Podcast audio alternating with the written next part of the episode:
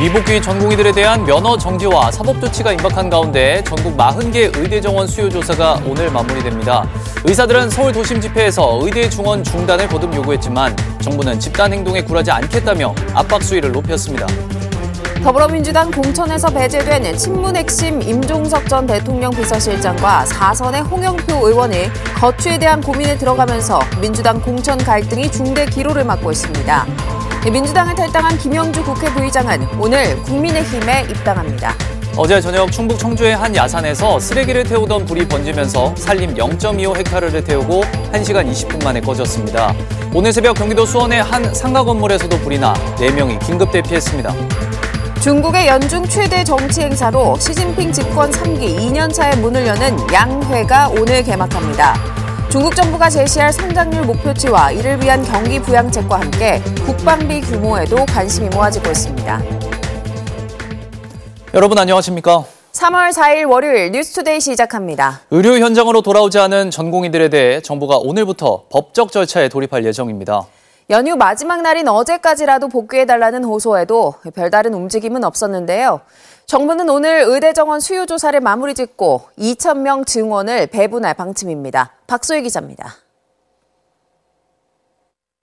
의료 현장을 떠난 전공의들에게 복귀 시한으로 최후 통첩된 날짜는 지난달 29일. 사흘간의 3일절 연휴 마지막 날인 어제 정부는 어제까지라도 돌아오면 선처하겠다며 복귀를 호소했습니다.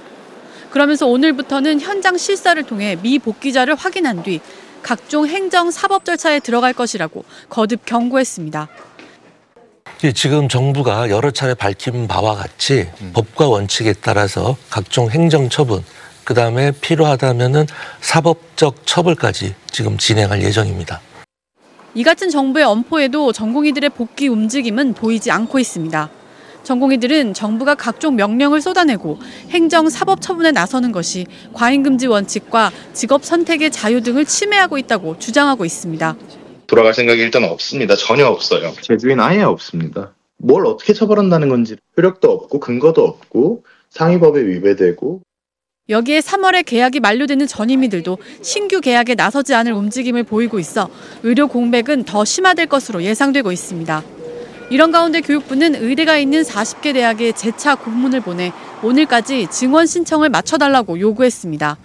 교육부의 한 관계자는 20년 전에 마지막 증원이었다는 점을 생각하면 이번에 신청하지 않은 대학들은 반세기를 기다려야 할 것이라며 증원 신청을 압박했습니다. 하지만 의대 학장들이 증원 신청에 반발하고 있는 데다 증원을 거부하는 의대생들의 휴학과 수업 거부 움직임 때문에 쉽게 의견을 모으지 못하고 있습니다. 지난 2일 기준으로 휴학 신청을 한 의대생은 5,380여 명으로 전체 재학생의 28.7%를 차지했습니다. 정부는 수요 조사가 마무리되는 즉시 대학들의 정원을 배분하는 작업에 착수할 예정입니다. MBC 뉴스 박수입니다. 전국 의사 수만 명은 대규모 집회를 열고 의대 증원 중단을 촉구했습니다. 정부는 굴하지 않고 의무를 망설임 없이 이행하겠다고 밝혔습니다. 김지인 기자입니다. 전국 각지에서 몰려든 의사들이 여의도 여의대로의 4개 차로를 500m가량 가득 채웠습니다. 집회를 주최한 의사협회 비대위는 전공의와 의대생, 의대생 학부모까지 4만 명이 모였다며 의대 정원 2천 명 증원을 원점에서 재검토하라고 촉구했습니다. 그러면서 국민 불편과 불안을 해소하려면 정부가 의협 비대위와 조건 없이 대화에 나서야 한다고 주장했습니다. 28차례 정책 협의 사실을 주장하다 느닷없이 대표성을 문제 삼는 정부는 말 그대로 의사를 우롱하고 있습니다. 비대위는 의사들을 탄압하려 든다면 강력한 국민적 저항에 부딪힐 거라며 향후 정부 대응에 따라 맞대응할 것이라고 밝혔습니다. 정부도 의사들의 집단 행동에 굴하지 않겠다며 압박 수위를 높였습니다. 불법적으로 의료 현장을 비우는 상황이 계속된다면 정부는 헌법과 법률이 부여한 정부의 의무를 망설임 없이 이행해 나갈 것입니다. 경찰의 수사도 속도를 내고 있습니다. 의사협회 압수수색에 이어 김태구 의협 비대위원장과 주수호 홍보위원장 등 주요 관계자 4명에 대해서는 출국 금지 조치가 내려졌습니다. 또 의사협회 집회에 제약회사 영업사원들이 참여 압박을 받았다는 의혹에 대해서는 엄정 대응하겠다는 방침입니다. 일부 온라인 게시판에 거래처 의사가 내일 집회 안 나오면 약 바꾸겠다고 협박했다는 글이 올라오자 수사 대상으로 정조준한 겁니다. 이에 대해 의협 측은 협회는 물론 각 지역 의사회에서도 그런 행위를 한 사실이 전혀 없다며 혹시라도 의사 개인의 일탈이 있었는지는 들여다보겠다고 밝혔습니다. MBC 뉴스 김지인입니다. 어제 저녁 충북 청주의 한 야산에서 쓰레기를 태우던 불길이 번졌습니다. 수원의 한 상가 건물에서도 불이 나 4명이 대피했습니다. 밤사이 사건 사고 이지은 기자입니다. 달리는 차량 창문 너머로 산 중턱에서 불길과 검은 연기가 피어오릅니다. 산 아래에는 출동한 소방차 불빛이 번쩍입니다. 어제 오후 6시쯤 충북 청주시 상당구의 한 야산에서 불이 났습니다. 산림당국은 인력 116명과 장비 20대를 투입해 1시간 20분 만에 불을 껐습니다. 이 불로 다친 사람은 없었지만 산림 0.25헥타르가 소실됐습니다. 산림당국은 민가에서 쓰레기를 태우던 불이 바람을 타고 야산으로 번진 것으로 보고 있습니다. 현수막 뒤로 보이는 건물 창문이 시뻘건 불길로 가득합니다. 오늘 새벽 12시 20분쯤 경기 수원의 한 6층짜리 상가 건물 5층 사무실에서 불이 나 40여 분 만에 꺼졌습니다. 상가 안에 있던 4명이 스스로 대피해 다친 사람은 없었습니다. 비슷한 시각 경북 구미시 도량동 일대 아파트 단지에서 전기 공급이 중단됐습니다. 아파트 배전 시설에 쥐가 들어오면서 차단기가 오작동해 960세대가 정전된 겁니다. 그 여파로 이상을 감지한 인근 아파트 단지 120세대에서도 20여 분 동안 정전이 이어졌습니다. 갑작스런 정전에 주민들은 불편을 겪어야 했습니다. 찬물로 샤워를 못하죠. 지금 오늘 날씨가 이렇게 쌀쌀한데.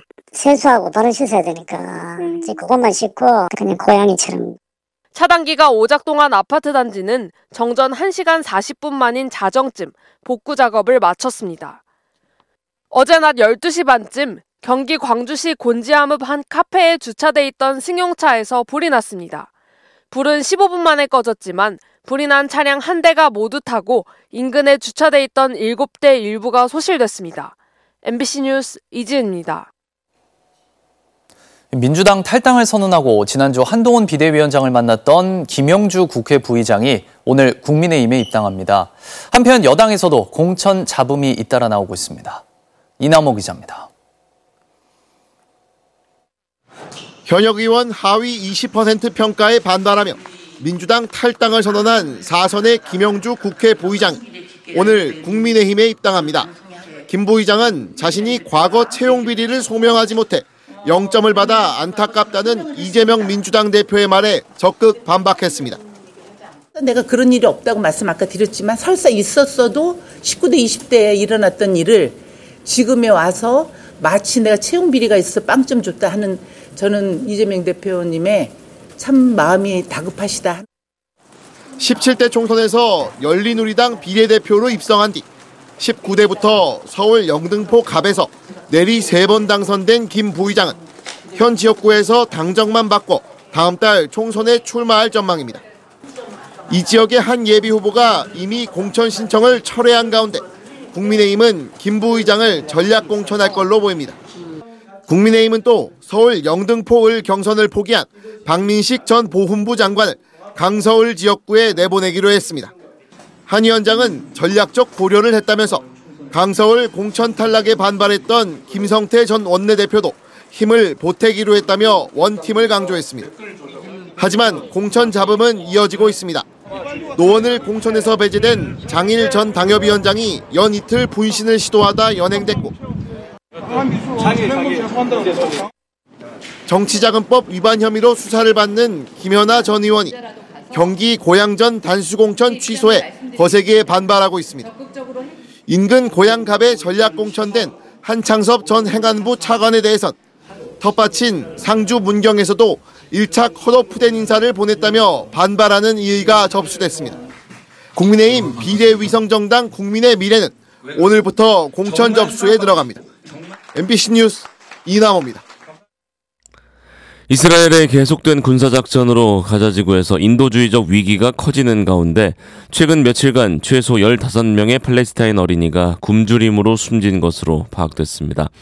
가자지구 보건부는 현지 시간 어제 성명에서 지난 며칠간 가자지구 카말 아드원 병원에서 최소 15명의 어린이가 영양실조와 탈수증으로 숨졌다며 이스라엘이 전력 공급을 끊은 데다 국제단체 의료용품 공급마저 줄어들어 이 병원 중환자실에 있는 또 다른 어린이 6명의 생명도 우려된다고 밝혔습니다.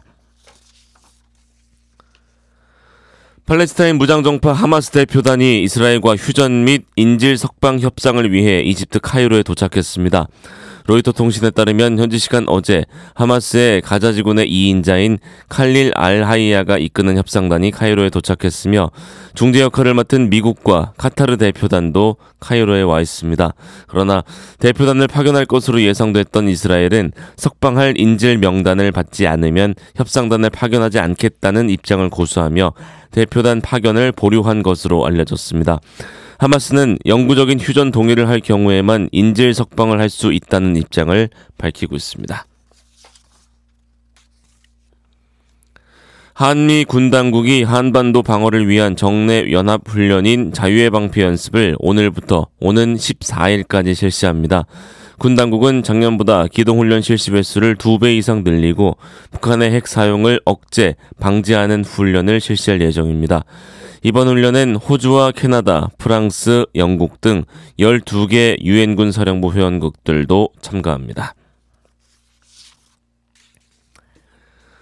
중국의 연례 최대 정치 행사인 양회, 즉 전국 인민대회의와 전국 인민정치협상회의가 오늘 개막합니다.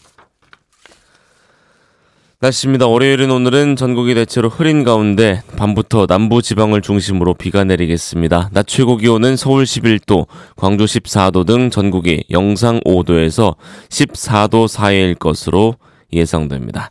서울 지역 현재 기온은 영하 1도입니다. 엄정원이었습니다. MBC 뉴스투데이를 전해드렸습니다.